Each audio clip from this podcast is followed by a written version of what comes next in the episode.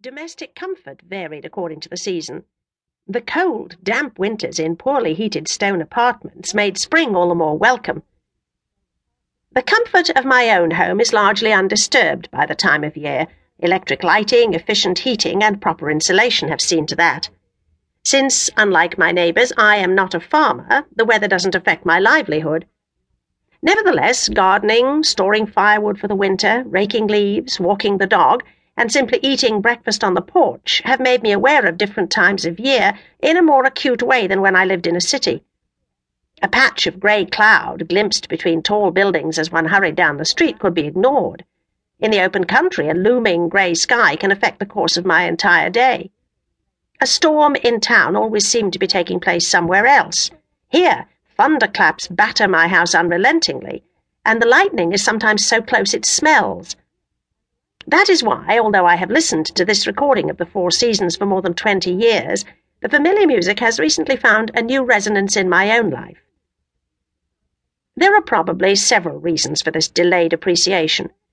I was brought up in cities and towns where seasonal variation was less noticeable, at least to me.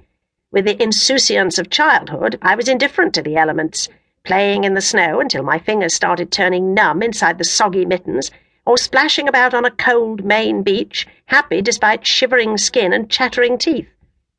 Of course, I remember the various annual activities summer swimming, winter skiing, helping my father in the garden in the spring, playing football in the fall. But these took place in a vague continuum of changing weather to which, like most children, I gave little thought. The progression itself of the times of year left little imprint on my consciousness. What I remember more vividly is the rhythmic cadence of the week, days at home and days at school. Probably this rotation has stuck in my mind because I disliked school.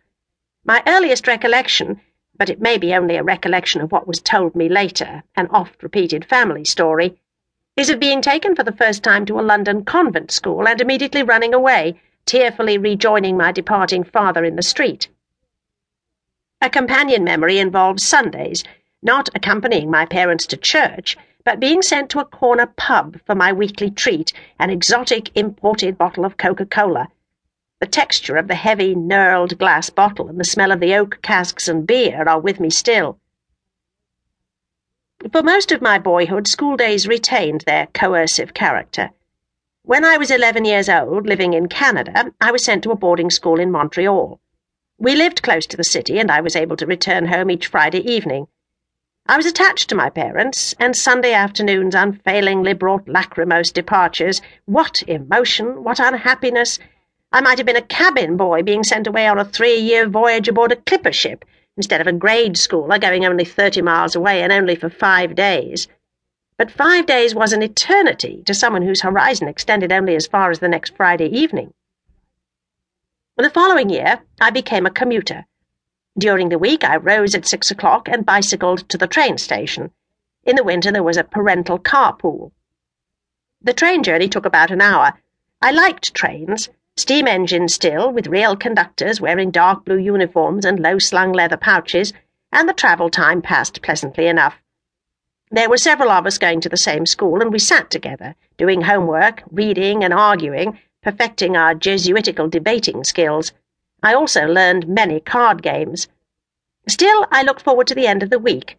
There was homework to complete, and some household chores, not many as I recall, but I could sleep late and play with my friends, go on outings in the countryside, or simply stay in my room reading. For two days, my time was my own. After my third year of high school, I got a summer job on a local weekly newspaper. I worked in the print shop, operating a machine that produced plastic engravings of photographs and illustrations that were then glued to blocks of wood and placed in the form. This did not take all my time, and I also learned to run a terrifying paper-trimming guillotine.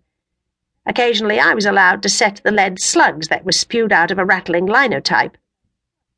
Once a week, the large flatbed cylinder press that stood at the far end of the shop was started up, and we took turns feeding newsprint into the noisy machine. It was not unpleasant work, since the variety of the tasks assigned mitigated the monotony of what were really dull and repetitive operations.